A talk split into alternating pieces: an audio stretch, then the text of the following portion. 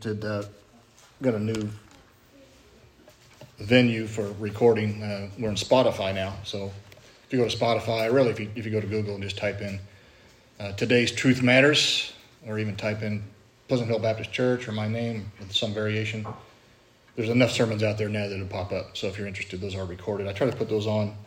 Probably not today. I won't be able to get today, so they'll be traveling to my mother's, but uh, they'll be out there sometime this week. Okay.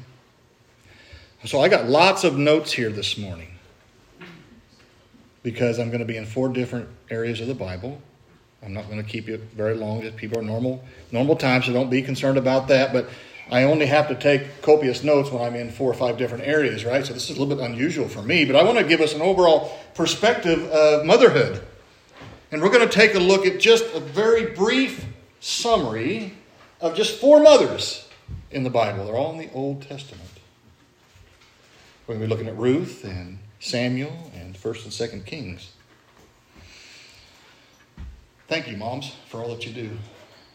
You know, I listened to that song. It was just beautiful. Yeah. The influence uh, mothers have on us. We're not to lose sight of, even on Mother's Day, we preach God's Word. This is a nice, if you look around, old traditional country Southern Baptist church. Love to see the pews full like this. Thank you for coming. I preach the word of God, though. I want you, by the end of the service today, to feel good about what God's doing in your life. And I want us to have a better appreciation for not only Jesus and his forgiveness and what he did on the cross for us, but how we see that emulated in so many lives of the women in our lives and, and, and mothers. My daughter celebrates her first Mother's Day today with my grandson, which is a sweet thing. Yeah. I'm going to go up and see my mom today up in Canton. Moms are special. When we have difficult times, even as a man, call home, Mom there? No offense, Dad. Dad, Dad, Dad, Dad just don't talk well when it comes to something. Mom, Mom, what's going on? You want to talk to your dad? No, I want to talk to you, Mom. I hope you have that kind of relationship with somebody in your life, you know. So it's, it's a special thing to be a mom, and maybe even if you're a stepmom or an adoptive mom. That's wonderful. You're, you're important to some child or some adult, some human. You're very, very important to. Don't underestimate your value. You, ladies, were created uniquely made for the families that you serve. All of you. Don't wish you were somebody else. Or I know you might have some brats. You might have a few black sheep in the family, and if you don't have one, it might be you. Right? I don't have anybody like that. It might be me. I'm kidding, you know that. So, I want to take a look at uh, mothers today in the Bible and just kind of I'll look at four summaries, and then uh, there'll be a, there'll be a kind of a a writing theme for that. So hang on with me. So if you'll turn to me, I'll be in Ruth. You're familiar with Ruth, the short four chapters. I mean, it won't take you but 10 minutes to read it. All right, but it's just a wonderful story. Um, this is uh, Ruth is uh, mother-in-law is Naomi. You may be familiar with Naomi. Okay. Verses 1, 6 through 16, we're going to see that uh, it says, In the days when the judges ruled in Israel, it says that a severe famine came upon the land. So a man from Bethlehem in Judah left his home and went to live in the country of Moab, taking his wife and two sons with him. The man's name was Elimelech, and his wife was Naomi. We're going to jump down to verse 6. Naomi heard in Moab that the Lord had blessed his people in Judah by giving them good crops again. So Naomi and her daughters in law, there's two of them, got ready to leave for Moab to return to her homeland. With her two daughters in law, she set out from the place where she had been living, and they took the road that would lead them back to Judah. But on the way, Naomi said to her two daughters in law, You should go back to your mother's, your mother's homes. And may the Lord reward you for your kindness to your husbands and to me, and may the Lord bless you with the security of another marriage. Then she kissed them goodbye, and they all broke down and wept. No, they said, we, we want to go with you, your people. But Naomi replied, You should go on Why should you go on with me? Can I, can, can I still give birth to other sons who could grow up to be your husbands? No. My daughters, return to your parents' homes, for I am too old to marry again. And even if it were possible and I were to get married tonight and bear sons, then what? Would you wait for them to grow up and refuse to marry someone else? No, of course not. My daughters, things are far more bitter for me than you because the Lord Himself has raised His fist against me. and again they wept together. And Orpah kissed her mother in law goodbye, but Ruth clung tightly to Naomi. Look, Naomi said to her, Your sister in law has gone back to her people and to her gods. You should do the same. But Ruth replied, Don't ask me to leave you and turn back. Wherever you go, I will go. Wherever you live, I will live. Your people will be my people, and your God will be my God. Hmm. See, Orpah and Ruth were not. Uh, mothers at this time. Their husbands were dead, been killed. There's a situation where they just didn't, didn't have any kids yet. And Naomi's uh, husband had died, and they were all three widows and left without a kinsman redeemer, without a family, basically, to take care of them, to carry on the name, if you will. And the one daughter in law, Ruth, she says, You know what? Your God is my God. I'm going to follow you. It'd be a lot easier for her to go back to Moab, but she decided not to. And I can imagine the conversation, you know, Ruth telling, uh, excuse me, Naomi telling, uh, telling Ruth, it'd be a lot easier for you to go back to your home country because the guys in, in Jerusalem, the, the folks in Judah, the, they're not going to wed you. They're not going to have anything to do with you. Life's going to be tough. They're not going to intermingle. They're not going to inter, intermarry. But uh, Ruth says, no, no, no. Um, I'm going to go with you.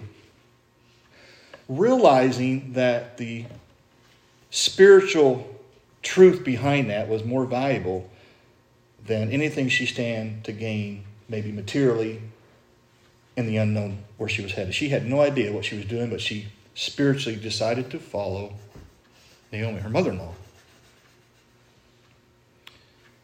She went because that's where God was. She had no idea where God was leading.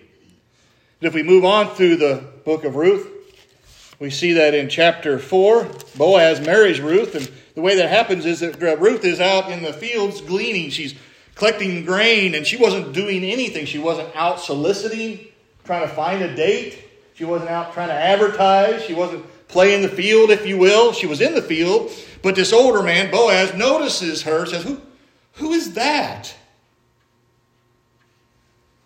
He takes her in, and Boaz marries Ruth.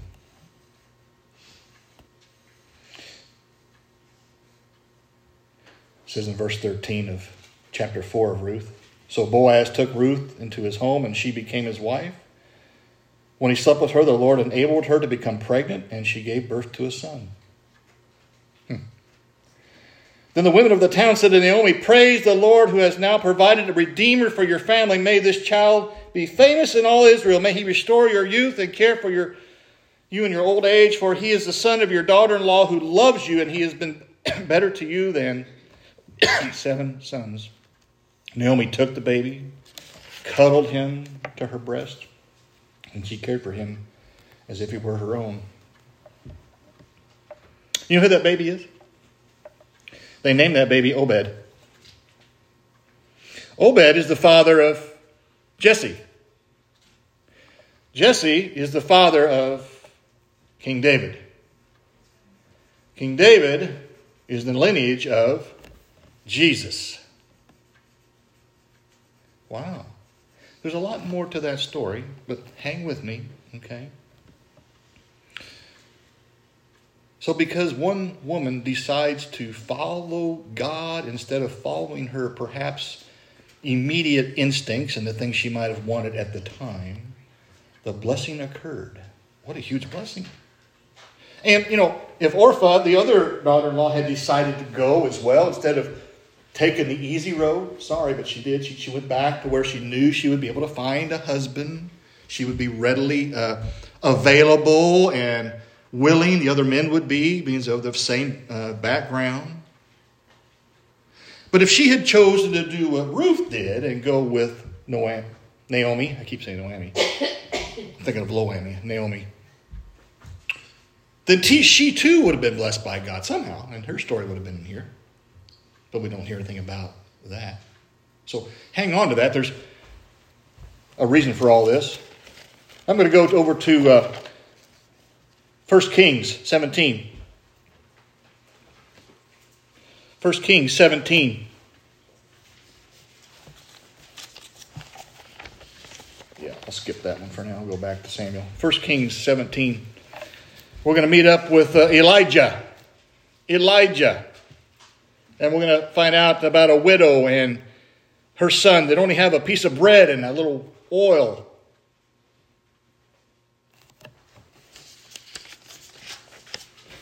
This is in uh, chapter 17 of 1 Kings, starting in verse 8, very briefly. There's a purpose to all this, so hang with me. The Lord said to Elijah, Go and live in the village of Zarephath, near the city of Sidon. I have instructed a widow there to feed you. So he went there. He arrived at the gates of the village, and he saw a widow gathering sticks, and he asked her, Would you please bring me a little water in a cup? And as she was going to get it, he called to her, Bring me a bite of bread, too. But she said, I swear by the Lord your God that I don't have a single piece of bread in the house, and I have only a handful of flour left in the jar and a little cooking oil in the bottom of the jug. I was just gathering a few sticks to cook this last meal, and then my son and I will die. This was literally her last meal. He's asking for a part of that meal. She's probably thinking, How in the world can you ask me for something I don't have? She's being honest from the bottom of her heart. She says, Listen, this is all I have. You don't understand, Mr. Preacher Man. You're asking me for something, but I don't have it. What I do have is not even enough for me and my son. In fact, this will probably be our last meal. Hmm, crisis. Verse 13. But Elijah, with a J, okay, that's important to remember that. Elijah said to her, Don't be afraid. And we see that in God's word so many times when we're in a crisis. Don't be afraid. Do not fear. Why does God say that so many times to us? Because it's the one thing that we see so much of is fear. He knows we struggle with it. And in light of this reality of this situation, real hunger, real pain, real financial toil, real poverty. This woman wasn't just poor, she was po, P-O. Not even just P-O-O-R, she po. That poor. He had nothing. In light of this, God says, I'm here. He says, don't be afraid. Elijah said to her, Don't be afraid. Go ahead and do just what you've said. But make a little bread for me first. Can you imagine the leap of faith that would take? I, listen, I, I, I, don't even have enough for me and my sons, and you want it first? He says, Then use what's left to prepare a meal for yourself and your son, for this is what the Lord, the God of Israel, says There will always be flour and olive oil left in your containers until the time when the Lord sends rain and the crops grow again. If you will give to me first, Elijah said, God has said there will be plenty. You won't have to worry. There'll be food. It, it, you're not going to have an issue. You see, the, the problem with sometimes asking a prophet or a preacher or a God or whoever, and we see many examples of this in the Bible, for a miracle, is we want it on our terms. We don't always understand how God is working. In fact, I'd say most times we don't understand how God is working. But when we ask for a spiritual intervention, when we ask for a miracle, and we, we look at the way it's going to be done, we go, that doesn't make sense to us. Why would it takes a lot of faith? Most times when God intervenes, it's in a, in a supernatural way. It doesn't make sense that she would give Elijah the last piece of bread and whatever she had And then she, you know, she literally gave it all away. And then he says, Well, you, you, you will never want for anything more and never be hungry again. And there will always be flour. Doesn't say sometimes. Doesn't say if you're good. Doesn't say if you don't cuss today. Doesn't say if you don't smoke today. Doesn't say if you don't watch Netflix today. Doesn't say any of that. I'm just using those in modern day terms. He says, There will always be flour for you if you trust me and take a step of faith. Another crisis situation for this mother, for this widow, and this son. For this is what the Lord, the God of Israel, says There will always be flour and olive oil left in your containers left. They pour it out, and you go back, and it's there. Pour it out, go to the container, the bread's still there. It's like someone's restocking the bread cabinet all the time, and the oil is just always there. Doesn't make sense, does it?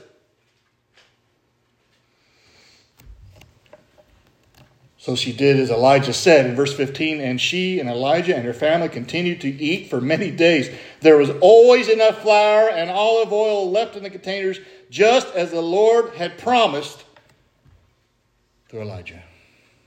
Hmm. Let's go over to 1 Samuel. Let's meet Hannah. Hannah's barren. 1 Samuel. Let's look at, uh, let's just start in verse 9 of 1 Samuel, chapter 1. Once after a sacrificial meal at Shiloh, Hannah got up and went to pray.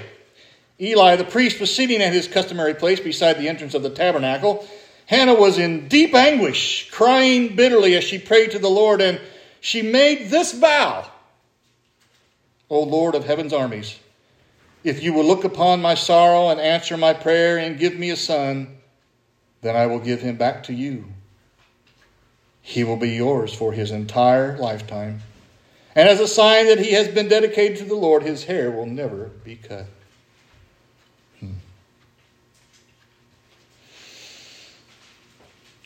So here we have a woman who's not had any children, asking for a child, and she gives birth to Samuel.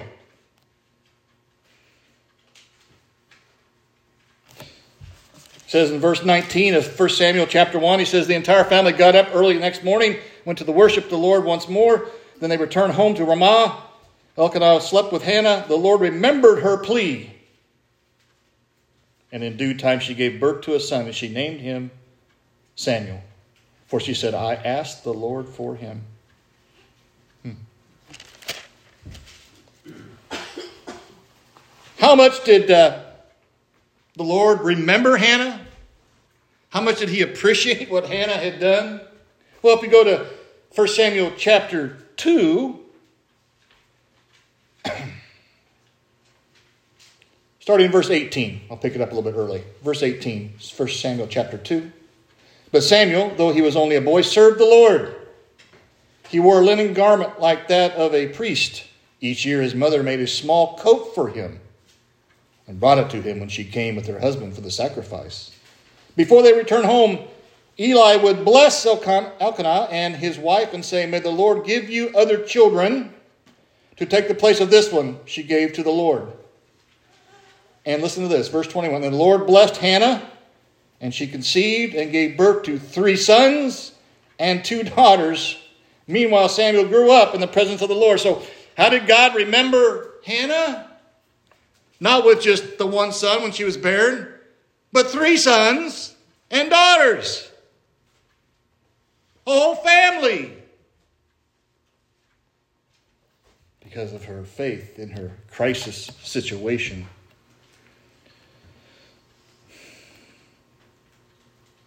Turn with me to 2 Kings chapter 4. 2 Kings chapter 4. We meet Elisha.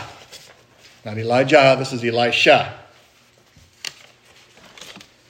and that's where I'll stop today. I'm not going to go to any other. Give you examples of mothers, widows, sons.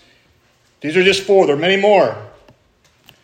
So we're going to go to 2 Kings chapter 4, starting in verse 1. It says this in my Bible. Says, One day the widow of a member of the group of prophets came to Elisha and cried out, My husband who served you is dead and you know how he feared the Lord, but now a creditor has come threatening to take my two sons as slaves. So notice that she approaches the prophet. She, she approaches, she comes with a request.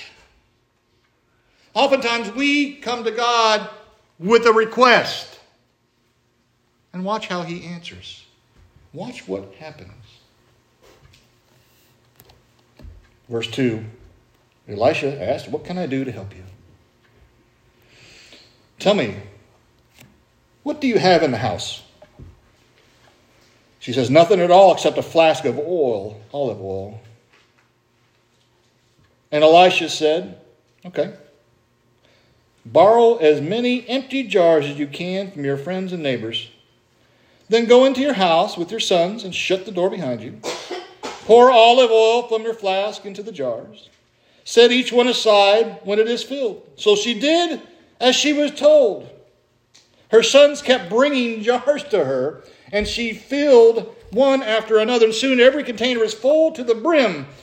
Bring me another jar, she said to one of her sons. Uh, there aren't any more, he told her. And then the olive oil stopped flowing. When she told the man of God what had happened, he said to her, Now sell the olive oil and pay your debts, and you and your sons can live on what is left over. No, he didn't just say that, did he? He did not just say that. Before they, they started this, this story with she had nothing, very little, like the previous story. But she asked for help. And he says, What can I do to help? And his response is unorthodox, supernatural, really strange. And if she had stopped there and said, Well, please, I'm not going to do that. Listen, did you not hear what I said? I don't have enough. I just got this little jar, a little bread. That's all I got. And most of us, almost all of us, would say, You're right. That doesn't make any sense to do what he just now said to do. Folks, the thing we can pull from that lesson is if you're bold enough to ask God to fix it, are you bold enough to do what he says to fix it? God will give you some strange responses sometimes, and it's not always in your time frame. And sometimes it seems a little silly. Take that step of faith. Man, I've been on a walk even the last uh, month or so. Changed jobs in the uh, other side of my life. Stupid. Changed jobs three times in six weeks. God is sovereign. God brought me through that. God said to do that. I thanked Him, and now I'm very at peace. I'm, I'm very happy with where I'm at. Will He change it in six weeks? I don't know, but I'm going to take the step. You know, it was it was embarrassing to tell people, you know, I just I love this job, and I, I'm going to do this. You know, and, and you know what? Fine. I, I would rather God look at me and say, "Good and faithful servant, well done." I want to I want to serve and please God. I don't really care what y'all think. I mean, I do, but I don't. I mean, it, what you think and what you, how you judge me is it completely irrelevant to my eternal salvation. Okay, now I want to be nice to you. I don't mean that. You know what I'm saying. God is God. Amen. And God acts here, and, and, and Elijah, Elisha, he says, he says, uh, uh, uh, borrow as many empty containers as you can find. So, when we, in this situation, are reaching out to others, going into other people's homes, getting their emptiness, getting their empty containers. And follow me on all this. On all four of these stories, we see in a crisis situation, the way to get out of the crisis situation is to minister to others. Did you hear me? You want to stop having your pity party? Then start partying up with one of your friends. And I don't mean with beer and booze. I don't, I don't mean that at all. I mean, do something for somebody else. Get off your butt and go do something for somebody. There's always a blessing in serving others. Always. With the right motive, right? With the right heart. The lesson in the crisis is if you want to get out of the crisis, minister. Minister to somebody. See, we heard in the writing this morning as we read it, and even in the songs, that all of us have an opportunity to minister to others. You don't have to be a preacher to do that. Your life exemplifies who you are, it speaks to people. Ruth followed Naomi because of who she was. And she saw the godly woman that she was, and she said, I'm not going to go back where it's easy. I'm going to follow your God, will be my God. And as a result of that, we have the lineage of Jesus Christ. Wow. And that's the other thing. The things that happen in our lives now, we always do, don't always see it. We don't see what happens in other generations because we're not there. You're a blessing to somebody. All of you, whether you're a mother, a father, a kid. But today, mothers, you're a blessing. Yes. You have two widows who have their kids and they're destitute. They got nothing. They got nothing. And we see this example here of Elisha. He says, okay, go and get as many empty containers you can find in your neighborhoods. The boys went and they gathered them up. And every time they bring an empty container in, they go in behind the doors, they close the doors. Why? Because oftentimes when God is working a miracle in the eyes of believers, He doesn't want anybody but the believer to see it because the non believer don't going to believe it anyway. It doesn't make sense. How do the jars get full? How, how do we explain that? He, today, if that were to happen, we'd have all kinds of scientists on it. We'd have them as projects. We'd have them injected with stuff. We'd have microscopes and everything. We'd, we'd have a committee and we'd debate it. We'd have it on CNN and MSNBC and Fox News. And they say, there's no way it could possibly happen. We need to see it to believe it. And they don't. God works miracles. In a crisis situation, minister to others. You might think, well, how was this widow and these boys ministering to others? Because they were filling their jars. And when you bring your emptiness to God, He will fill it. She was offering something in return for their emptiness. When there is no more emptiness to fill, there's no more divine interaction to fill it. This is why we see that he says, There aren't any more he told her. And then the olive oil stopped flowing. You see, when there is no more emptiness to fill, there is no more divine interaction to fill it. God stops working when there's no other place for his work to go. Do you hear me? God stops working when there's no other place for his work to go. When there's nothing remaining for him to do, to fill, he cuts it off from anything. He stopped the flow. He stopped. Because God will take you as far as your faith will allow you to go. In this story. People came in with empty vessels, they filled them. There weren't any more to fill. I'm not going to what are you going to do with all the extra? Well, I'll tell you what he's going to do with the extra. Elisha says this in verse second half of verse 7. Now remember, they had nothing to start with. Very little. They filled the neighbors. This has gone on for hours. Now, sell the olive oil and pay your debts. And your sons can live on whatever's left over. So now, no longer, they started off with she could not pay her debts, and somebody was going to take her boys and put them into bondage. That turned into sell the olive oil. You got so much. You got so much left over. Now you can live on it.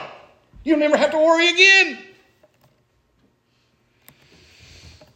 Crisis. In a crisis situation, minister to others. And all of these stories, they're ministering to others. Even in Samuel, Samuel's mother, Hannah, was devoted to God and gave up her son to the ministry.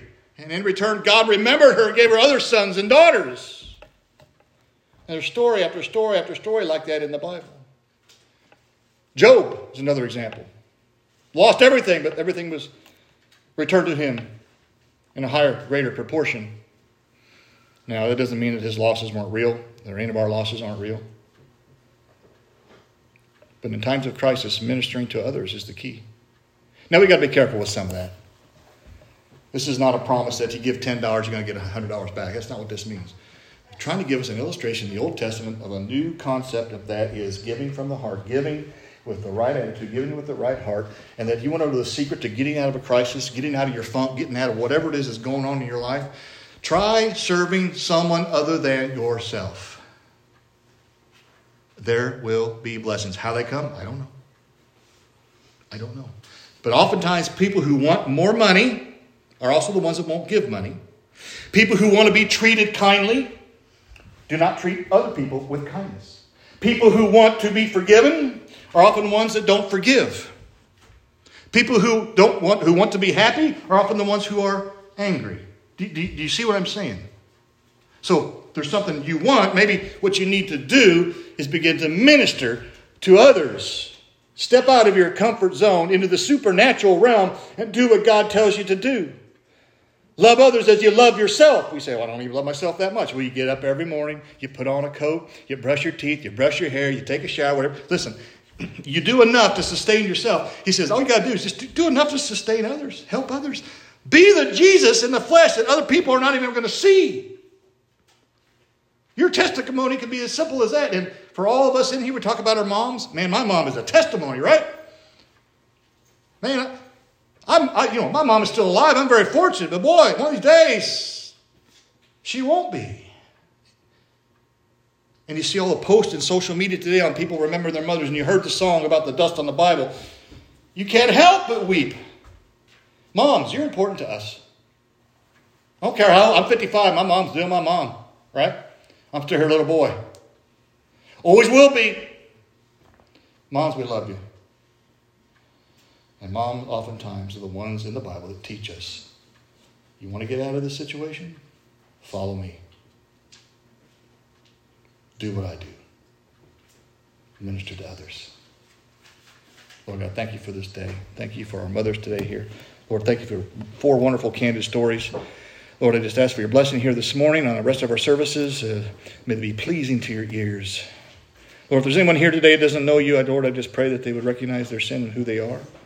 Ask for forgiveness and turn from it, repent, and receive your Son, Jesus Christ, as Lord and Savior. That's all we want. Fill our, fill our pots with oil. In Jesus' name.